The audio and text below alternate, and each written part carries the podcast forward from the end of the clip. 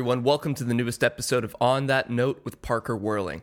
Today's guest joins me from Ottawa, Canada. She's an alternative pop, bedroom pop artist who's written and recorded four songs already in 2020. She's got a new song called Car Crashes in G Major coming out on September 25th. Please welcome Fan Club Wallet. Hannah, how are you doing? Where do we find you right now? I'm good. I am in uh, Ottawa, Ontario right now. I'm at my mom's house. So nice. So, what brought you to Ontario? Because you, when you hit me up, you said uh, you're based in Leeds. Were you living there for a while? No, I actually, um, I don't think I actually said that. I think I said that I uh, heard of you through Molly and uh, Molly's oh. podcast. Okay, for some reason I thought, I guess I assumed you were also from Leeds, so that's why I thought that. No, me and Molly just like found each other. I guess we were on like the same playlist or something, and uh, she messaged me, so we just like found each other through the internet, which is cool. Yeah, that's awesome. Um, that's how I found her was through Instagram, and we were talking about the pros and cons of social media and Instagram during like a time like right now as artists. It's such a great way to get in touch with people who otherwise might not hear your music or people who have heard your music and want to get to know you a little bit better. Do you find yourself interacting with people through Instagram like fans a lot? Uh yeah, actually like more than I would have thought like since putting out music I've gotten like I guess like an influx of more followers, and I'll get like really really nice messages, which is really cool um, from people just being like, "I love your music," and that always like blows my mind that anyone like cares. So definitely, Instagram is a really really great tool for connecting with people. Yeah, it's such a nice way to just see people from across the world and actually get to get to know somebody who you've never met in person and you can learn so much from them. That's what's been so cool about doing this podcast is you know, at first it definitely started with just some friends I knew and then I realized I'm like, well, you know, Instagram, I can find anyone. I can just reach out to anybody and DM them or find their email and it's been such a cool way to meet people and learn so much, you know. Yeah, I like um I like when people have like really like not like super curated Instagrams and it's just like photos of like them and their friends like just like normal everyday stuff because then I I'm like, "Oh, okay. I get a sense for like who they actually are like versus like those like really super curated Instagrams." So you started releasing music on Spotify this year. What made you decide to come out of the shell in that way, release your first project? Hmm. Okay. Well, I uh, I was actually in a band before this, uh, and we had one EP. Um, but before that, I had been like working at music venues and had just been like friends with people who were actively like putting out music for a really long time and uh, everyone was always like hannah when are you gonna put out music and i was always like oh i don't know maybe someday. But um, I think I eventually just like felt confident enough in myself to uh, be able to put stuff out for like everyone to hear. Because before I was just like putting stuff up on SoundCloud, and I was like, I hope no one hears this. Just putting it out there for yourself. Yeah, I was kind of just like a um, like a like a sound diary. That sounds really dumb, but I was like, I can just put this stuff up here on SoundCloud for me. Like no one needs to know about it, but like I can look back at it. Right. Was there a song that you wrote that made you realize, oh, this is something I do feel pretty comfortable uh, posting and you know promoting? Because for me, like I didn't start actually putting out music until one song really made me feel like this is good enough to put out. Was there a moment like that for you? I think after making that um the like first EP that I made with my old band is probably when I started to feel like more confident. I was like producing like demos more myself and just like learning more about music in general. Um, and I kind of just like I feel like before I didn't know what I wanted but uh, I wrote this song called Fike, and uh, I was like, oh, the chords in this are actually like kind of cool, and I think I'm kind of proud of this one. So let's let's let's put it out. I love Fike. Uh, I think the music video for that is really sick. I wanted to ask you where that location is, that old ass house. Um, so I'm on this website called Ontario Abandoned Places, and I've been on it since like I don't know, since like 2011 or something. Uh, and in my free time, I really like I like checking out abandoned places. So that was one that I found a couple winters ago that I thought was really cool because it uh you can like walk through the whole house without having to really go through any closed doors. It's like freakishly open. It has two staircases that go up to the top. So it's just some random house in the middle of nowhere that uh, I particularly liked. So was there a reason you wanted that house or that feeling for that song because it fits pretty well um I think it was mostly just the like the layout of the house I thought was pretty perfect and uh, that house is basically untouched by like vandalism. So I thought that was really cool. It's got this like spooky feeling to it uh, that I really like. So mostly, mostly just that. I just there's some houses that I'm like, ah, this place creeps me out, and some that I'm like, okay, this is this is cool. It's got kind of a nice vibe, even if it's a little haunting. It's lovely. Yeah, yeah, exactly. Like I'm not like shaken, like totally freaking out. So I have a couple questions about the way you write songs and the way you produce them. First question is, do you write and record everything yourself?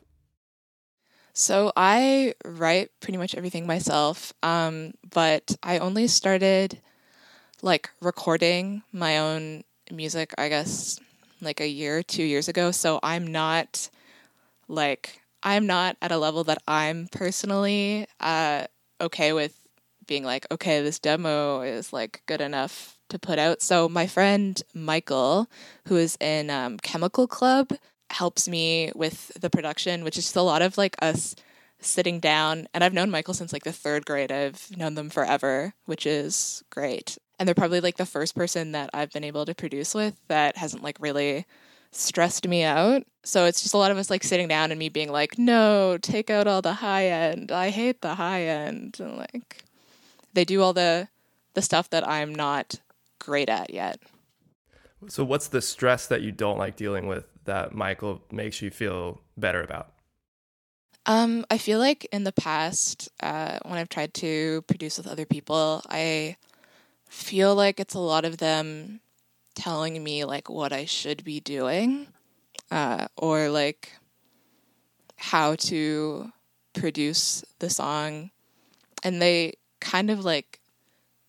I just feel like they kind of make it in a way that uh, doesn't feel like super true to me. And Michael's like the first person that I've found that I can produce with uh, that like really really listens to what I want and doesn't like isn't like no you you can't do that like Spotify will hate that. It's great to have someone you can bounce ideas off of and have total trust in and not worry that they're going to just shoot down your very personal ideas.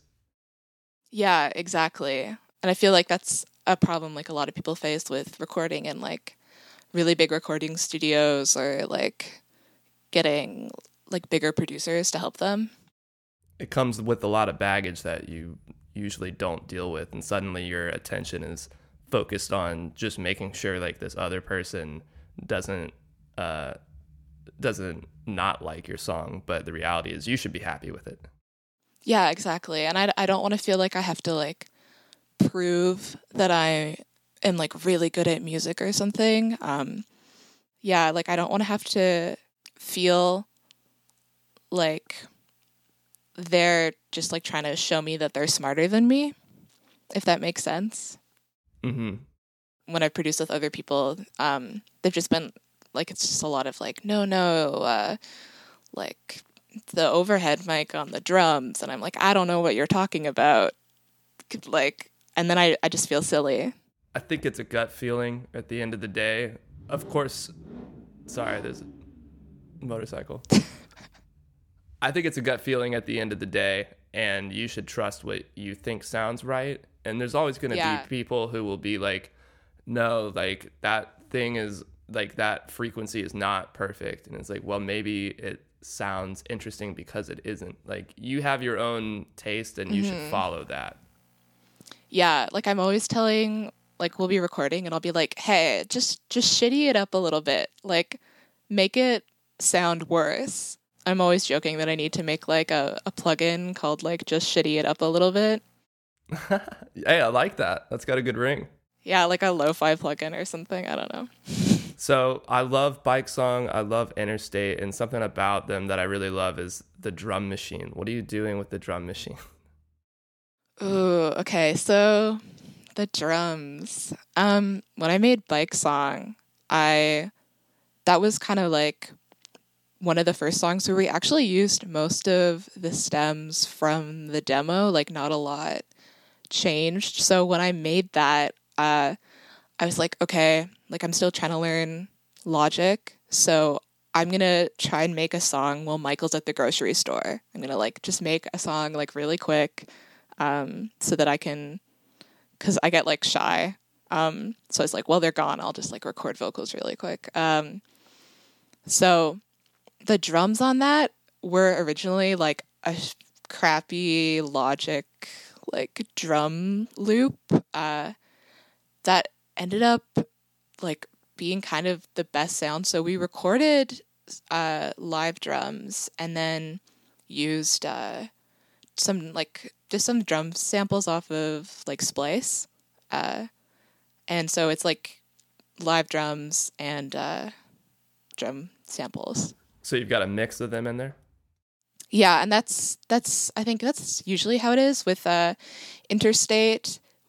That originally was supposed to be like I was like, okay, this is a sad song. We'll do like we'll produce it like a quiet sad song. And then Michael found this uh like sick 80s drum loop on Splice and we put it on and we were like, "Oh crap. Okay. I guess it's going to be a banger. It's like not not a sad song." Sometimes you don't know what song's going to be a banger and which one's going to be like this super depressing, lay in bed and cry all day song.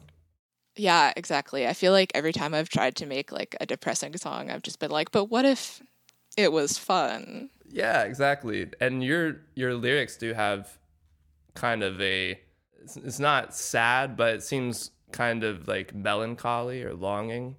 Uh, Some of it seems a little bit writing about like growing up. Yeah. Um I really like like Isaac Brock from Modest Mouse's writing and like uh Frances Quinlan from Hop Along. I feel like they write about life in this sort of like kind of vague way. So I try to also try to write kind of vaguely because I want people to be able to like listen to the music and just get like whatever they want from it. And I don't want to be like telling anyone how to feel. So I'm like, here's how I feel, kind of. Maybe you will also feel that way. We'll see. Kind of like a fill in the blank. Yeah, yeah, exactly. So you've also been drawing and doing animations for a long time. What got you into that? Oh, yeah, a really long time since I was like 10. Um I feel like I got into art the same way like most 6th grade girls get into art, which is like everyone in your class is drawing anime and you're like I have to get really good at drawing anime too. uh-huh. So it started out as me like copying anime, and then I got really into like Adventure Time, and I would copy Adventure Time, uh, and it just like eventually turned into my own thing. Uh, I went to an arts high school, uh, so I was in the specialty program for like drawing and painting and all like art. Uh, they also had a music program, but I was not. I was not in the music program. Oh wow. What made you pick uh, drawing and art over music? Was it even a conscious choice? Uh, I wasn't even like considering music at all. I was actually considering theater. Uh, I was like, maybe I'll go for theater. I ended up totally not doing that. But all my friends were in theater, so I don't, I don't know. But uh, I think I just was like, I'm better at drawing. We'll we'll stick to we'll stick to drawing. Which one do you like more, drawing or music? I think at the end of the day, what like gets me out of bed if I'm in like a really bad mood or if I'm sad is probably music. Like I'll watch a live video of a band or I'll hear like a really good song and I'll be like, okay, like I'll either like be like, I have to show this to someone or like now I want to go make music or like I just get really excited. So probably, probably music. It's cool that you get to blend both worlds though. I wish I was really good at either photography or uh, or drawing or animation because I'd love to bring that creativity to my own work. Like you get to create the visual world as well. That's awesome. Yeah, I remember uh, someone in high school once was like, "Your art reminds me of the Gorillaz." Um, that's cool. Which which I thought was I was like, "Oh, that's a cool compliment." Um, because that's definitely a really neat like musical art project mm-hmm. uh, that I've always thought was like really sick. That's cool. They've all, they've been around for a long time. It's crazy. Yeah, well, it's the guy from Blur, right? Um, right, Damon Albarn. Yeah, which is like crazy to me. Um, but yeah, it is useful being able to do art, but sometimes I worry that I have like too many hobbies. Fair enough. That's like what all artists have too many hobbies and not enough real jobs. Yeah. Oh, yeah, absolutely. All right. Well, I think that's going to take us to the last five. I'm just going to ask you five quick questions, then I'll send you out of here. Okay. Sounds good. All right. Let's go. Number one Logic or Ableton? Um, Logic to make demos, but then uh, when I sit down and I do stuff with Michael to make it sound better, we use Pro Tools. Okay, first person to say Pro Tools on the show. Yeah, although I, I will admit, like, I have no idea how to use Pro Tools personally. Like, Michael's doing that. Yeah, I'm, I'm with like the sounds themselves. I'm usually like, if we can't get that sound out of DAW, I don't want it to be like in the song. So I try to do most of the like sound work. Um, like outside. Like I don't use um, like stock synths or mm. like amp presets usually. Usually it's all like live recording. That's cool. Makes it a little more unique to you. Yeah, and I guess also like it's harder. I, I should just like give in eventually. I'm sure I will, but we'll see. One day, maybe. All right, number two, in the studio or playing live? I have only played one live show because then because uh, I became a band and then COVID happened, so only one live show. But it was a great show. It actually it, it was pretty good uh, for a first show. I was happy with it. How did you prepare for a first show? Because that's pretty nerve wracking. Oh, it was like super nerve wracking because my friend Sarah, who runs this like awesome um, management company called Hot Tramp Management in Montreal, she messaged me. She was like, hey, my band is playing in Ottawa. Uh, do you know anyone that could hop on the bill? And I was like, um, I guess I could hop on the bill, even though I'd never like played a show. And she's like, okay, well, it's in a week. So I had to like last minute get everything together. And like most of it, it was just like drums, guitar, uh, and bass. And then we used backing tracks for like the synth stuff. Um, because I didn't have time to pull together like a full live band. Was there a moment of panic right after you said yes? You're like, oh shit, now I have to like figure all this stuff out in a week. Yeah, I was panicking like really hard um, all the way up to the show. Like on the day of, I was like, oh my God, I'm going to die. Yeah, it's not a long time to uh, to get a set together. That's pretty impressive that you were able to do that. Yeah, I, uh, I yeah, I have no idea how that happened. I feel like it just like I just like closed my eyes and then woke up and it was over. But it was it was really good. What's something you learned from doing your first show ever? I would like to be able to move around the stage more. Like I think I was a little um, stuck in place. Mm-hmm. I've uh, I've I worked at a venue before, so I've like seen a lot of live shows and see seen a lot of live bands. Um, so I think I I think I did okay especially with like stage banter. I wasn't like shy. That's so hard to do is be good at stage banter. Yeah, although I'm like always worried I'm going to say something like super stupid. That's what the crowd loves though when you like make a mistake or say something you didn't mean to. Yeah, yeah, that's true. All right. Third question here. Who is the most underrated artist to you right now? There's this guy called Petey, uh, and he makes this like electronic, kind of like modest mousy, like it's like hick emo. Hmm. I literally don't know how to explain it. He, it's just like all the things I like. It's like like folky, electronicy, and then like sometimes he's just yelling. I think he's really good. And also, my friend Sophie uh, has this project called Seat Kicker that is like super cool girl rock, um, and it's like freaking awesome. And I think she deserves like I want more people to know about her. So Shout out to Petey and Seat Kicker. I saw that name when I looked up your Spotify like fans also like. So that's a cool name, Seat Kicker. I know she was she was like running the idea by me, and I was like, "Oh, dude, you got the best name. That's a sick name." That is pretty sick. I'm jealous. All right, fourth question. What studio equipment is on your wish list? I need another microphone. I.e., right now. I mean, hey, it doesn't sound bad.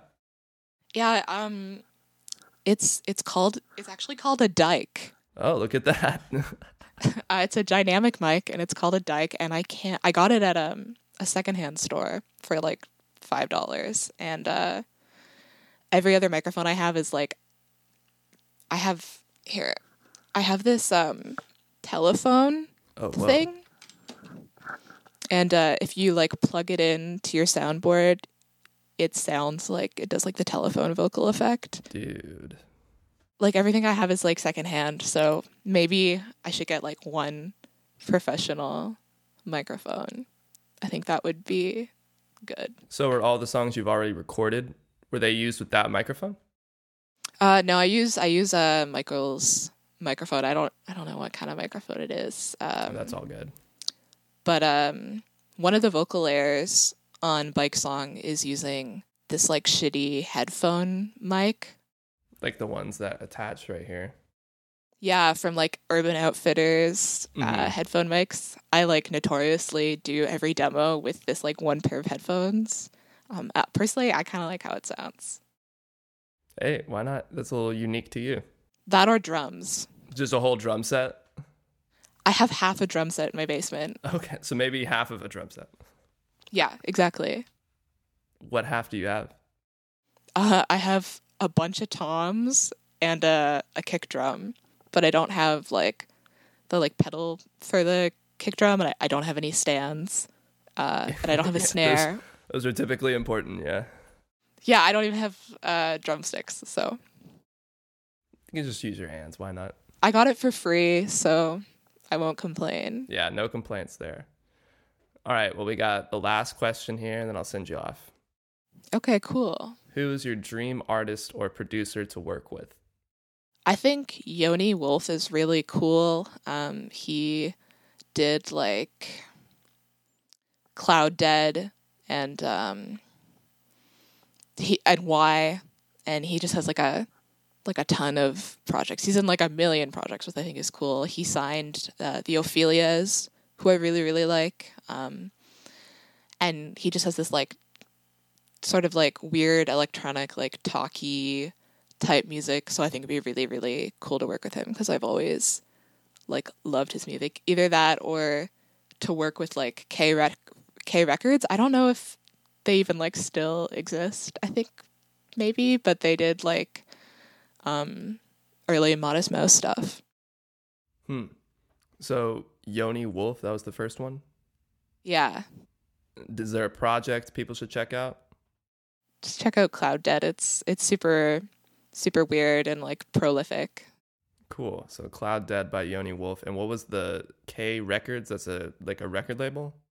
Yeah, they were a record label. I'm worried I'm gonna like get this wrong. Um, Oh, that's whatever. I feel I I get it like mixed up all the time, but uh, they, I think, put out uh, the like really early Modest Mouse stuff. There's a guy whose name I forget, but he produced their first records, and I think he's cool. So So that guy, that guy. that guy from K Records. So Modest Yeah. Mouse is a pretty big influence on you, I guess. Uh yeah. Um Modest Mouse and like Hop Along. Um just like it's like vaguely emo stuff. Well, let's add a sixth question here before you go. What is the one Modest Mouse record I should listen to front to back? Because I've never listened to one of their albums front to back. Oh shit. Okay. Actually, hold on a second. Ooh, she's got it on vinyl. It's true, but I don't have a record player. Um, Ah, This one, okay. What's it called? The Lonesome Crowded West. Okay, the Lonesome Because I see, I see you have albums behind you, so now I have an album. There we go. I should have given you the heads up. Um, but yeah, The Lonesome Crowded West. Um, hold on, I'm gonna put it down. Uh, amazing, crazy record. Uh, I don't know how to explain it, but it's great. So you should give that one a listen. Well, I will definitely be checking it out. Okay, Hannah from Fan Club Wallet, thank you so much for joining me on the show. I really appreciate this working out, and I'm glad that we got to, you know, work out the rescheduling conflicts. Thank you again, seriously, for coming on. And uh, everybody needs to go check out your new song, Bike Song, on Spotify, YouTube, wherever you listen to music. And uh, I heard you have some new music. Do you want to tell people about that before you go? Yes, it's true. On on September 25th, I'm putting out a song. It is called Car Crash in G Major, and it is about the time I saw a pickup truck on fire on the highway when I was a tour photographer. Whoa, all right. So That sounds like it's going to be a great song. I hope so. I I hope people like it. I like it. Well, I'm looking forward to it. Car Crash in G Major by Fan Club Wallet, September 25th. Mark your calendars. Well, thank you so much for having me. Yeah, of course. Thank you for coming on the show. I'll talk to you later.